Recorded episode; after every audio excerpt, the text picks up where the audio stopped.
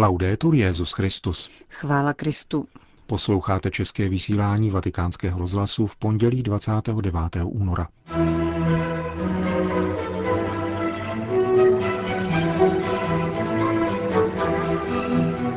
Bůh nezjednává spásu velkolepě, nýbrž nenápadně, kázal papež František při ranímši v kapli domu svaté Marty. Patriarcha etiopské pravoslavné církve Tevahedo Abuna Matias I. se setkal s Petrovým nástupcem. Společnou eucharistii se pracovníci vatikánského rozhlasu rozloučili se svým vedením, které odchází v důsledku reformy vatikánských sdělovacích prostředků. Od mikrofonu přejí nerušený poslech Milan Glázer a Johana Bronková. Zprávy vatikánského rozhlasu. Boží spása nenastává velkolepě, mocí či penězi, klerikálními či politickými klikami, nýbrž nenápadně a jednoduše, řekl papež František v homilí při raním v kapli domu svaté Marty. Dnešní liturgická čtení mluví o hněvu. Malomocný námán ze Sýrie, který přišel prosit proroka Elizea o uzdravení, se rozhněval, protože se mu nezdálo, že by uzdravení mělo nastat tak jednoduše, jak mu vzkázal prorok. A rozhněvali se také obyvatelé Nazareta, když slyšeli svého rodáka Ježíše, jak prohlásil, že prorok není vítaný ve svém domově. Tento hněv je vyvolán tím, že boží plán spásy neodpovídá našim schématům, poznamenal papež, a spása nenastává tak, jak si to představujeme. Ježíš zakusil pohrdání od těch učitelů zákona, kteří hledali spásu v morální kazuistice a předpisech. Cercavano la salvezza nei compromessi con i poteri del mondo, Saduceové hledali spásu v kompromisech s mocnými tohoto světa, s římskou říší. Jedni hledali spásu pomocí klerikálních klik, druzí pomocí těch politických. Lid však měl čich a nevěřil jim. Věřil však Ježíšovi, který mluvil jako ten, kdo má moc. Proč tento hněv? Protože podle našich představ by spása měla nastat nějak velkolepě, majestátně. Myslíme si, že zachraňují pouze mocní, ti, kdo mají moc a peníze. Boží plán je jiný. Rozněvali se, protože nemohli pochopit, že spása přichází v nepatrnosti a jednoduchosti věcí božích. Dal piccolo, dalla semplicità delle cose di Dio. Když Ježíš prezentuje cestu spásy, pokračoval papež, nikdy nemluví o něčem velkém, nýbrž o maličkostech. To jsou ony dva pilíře, které čteme u Matouše blahoslavenství a poslední soud ve 25. kapitole, kde říká, pojď se mnou, protože jsi mě učinil to a to. Tu non hai cercato la salvezza, la tua speranza nel potere, nelle cordate, nei negoziati. Jednoduché věci. Ježíš říká, nehledal si svoji spásu či naději v moci, intrikách, vyjednáváních, ale jednal si tak a tak. Mnozí se však rozhněvají. Přečtěte si v rámci přípravy na Velikonoce blahoslavenství a 25. kapitolu Matoušova Evangelia. Já to učiním také. Sleduji přitom, zda mne něco z toho rozhorčí a zneklidní. Hněv je totiž luxus, který si mohou dovolit jenom ti, kdo jsou ješitní a pišní. Ježíš na jednom místě připojuje zvláštní blahoslavenství, když říká, blahoslavený, kdo se nade mnou nepohorší. Proč to říká? Blahoslavený, kdo se na mne nehněvá, kdo se necítí rozhorčen.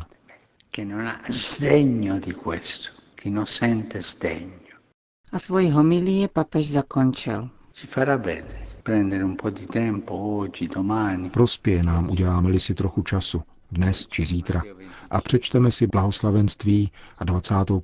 kapitolu Matoušova Evangelia. Pozorně sledujte, co se děje ve vašem srdci. A pokud je tam trochu hněvu, Proste pána o milost chápat, že jediná cesta spásy je bláznovství kříže. To znamená zničení Syna Božího. Učinění se maličkým, jako je tomu při křtu v Jordánu nebo v maličké vesničce Nazaret. Kázal dnes ráno papež František v domě svaté Marty. Vatikán. Papež František přijal patriarchu etiopské pravoslavné církve Tevahedo. Abuna Matias I. stojí v čele této starobylé církve křesťanského východu od roku 2013. Jeho předchůdce Abuna Paulos, jak hned v úvodu svého projevu připomněl papež František, se v roce 1993 setkal s Janem Pavlem II. a v roce 2009 navštívil Benedikta XVI., který jej pozval ještě téhož roku na druhé schromáždění synodu biskupů pro Afriku. Od roku 2004 se etiopská pravoslavná církev spolu s dalšími východními církvemi účastní teologického dialogu s katolickou církví v rámci Mezinárodní spojené komise. Papež připomněl, že tato komise zkoumala v minulých letech zásadní koncept církve, chápané jako podíl na společenství Otce, Syna a Ducha Svatého.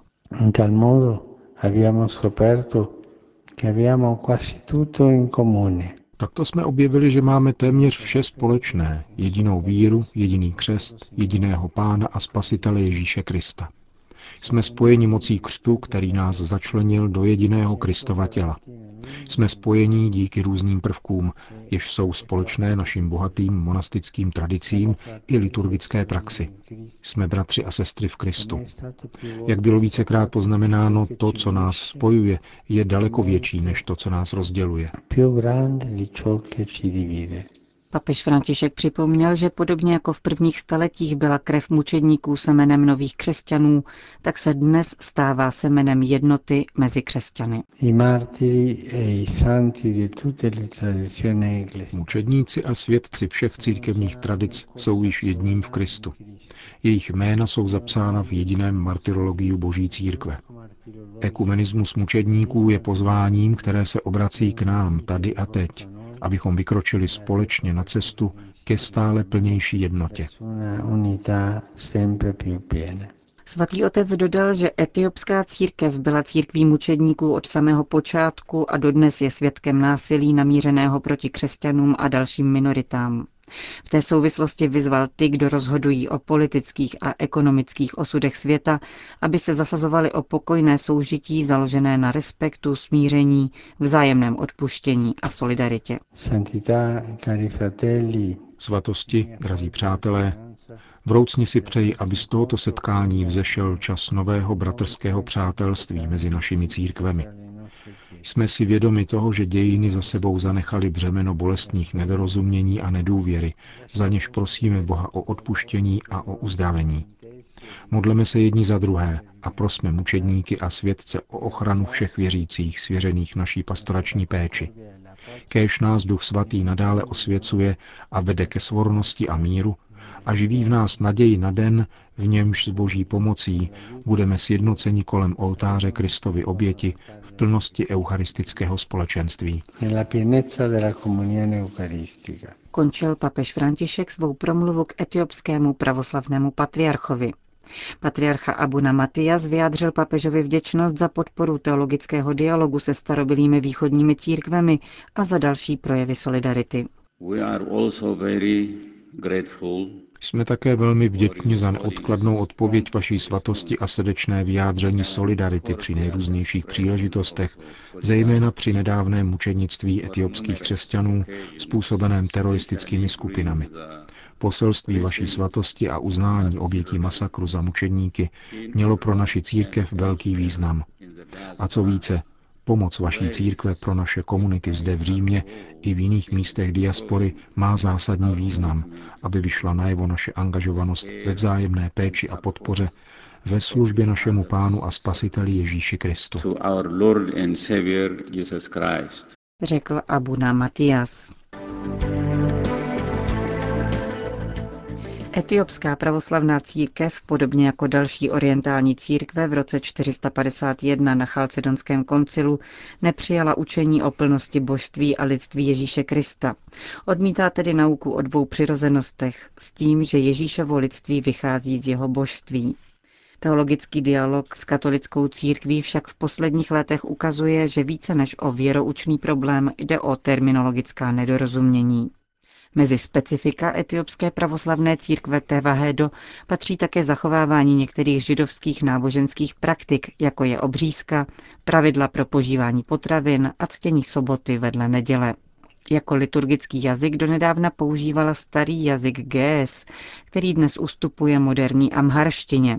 Církev čítá 35 milionů členů a má velkou komunitu rovněž v Římě.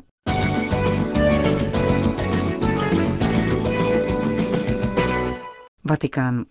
Papež František dnes přijal na audienci příslušníky jednotky italských karabiníků, tedy policejní složky, která se stará o bezpečnost blízkosti náměstí svatého Petra.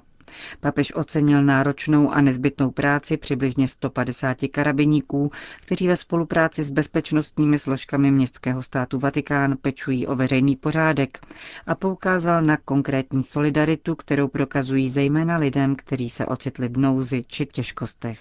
E Častokrát jde o skutky každodenní služby, které nejsou zjevné. Vidí je však Bůh a Bůh nezapomíná. Vaše činnost, pokračoval dále papež, vyžaduje profesionalitu a smysl pro odpovědnost, jakož i pozornost k lidem, z nichž mnozí jsou pokročilého věku, a tedy neustálou trpělivost a ochotu být pro všechny. Jsou to nesnadné kvality, pro které je třeba umět spoléhat na pomoc Boží. Častokrát se máte usmívat ve chvílích, které jsou obtížné, aby vaše služba probíhala hladce. Svatý rok milosedenství otevírá nám všem možnost obnovy. Počínaje niternou očistou, která se odráží ve způsobu jednání a ve výkonu všedních činností. Svatý rok je vhodnou příležitostí k osobní i kolektivní prověrce, jejímž paradigmatem jsou skutky tělesného a duchovního milosedenství. Pán nám připomíná, cokoliv jste udělali pro jednoho z těchto mých nejmenších bratří, pro mne jste udělali.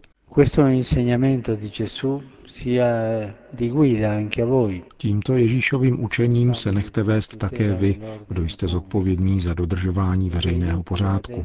A ať vám pomáhá prosazovat za všech okolností solidaritu, zvláště k těm nejmenším, slabým a bezbraným. A být strážci práva na život svým nasazením za bezpečnost a bezúhonost lidí.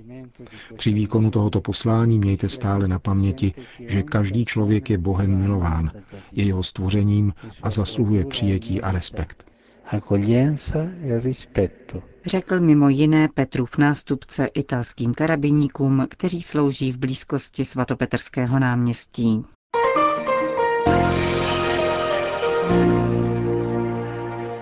Vatikán. Vatikánský rozhlas není rozhlasem velkým a mocným podle světských kritérií, ale je důležitý v božích očích a pro mnoho věřících, protože pohlíží na realitu optikou papeže, řekl dnes arcibiskup Giovanni Angelo Beču, substitut státního sekretariátu svatého stolce v budově vatikánského rozhlasu během oficiálního rozloučení s otcem Federikem Lombardim a doktorem Alberto Gasbarim, tedy generálním a administrativním ředitelem této instituce, kteří odcházejí v souvislosti s reformou vatikánských sdělovacích prostředků.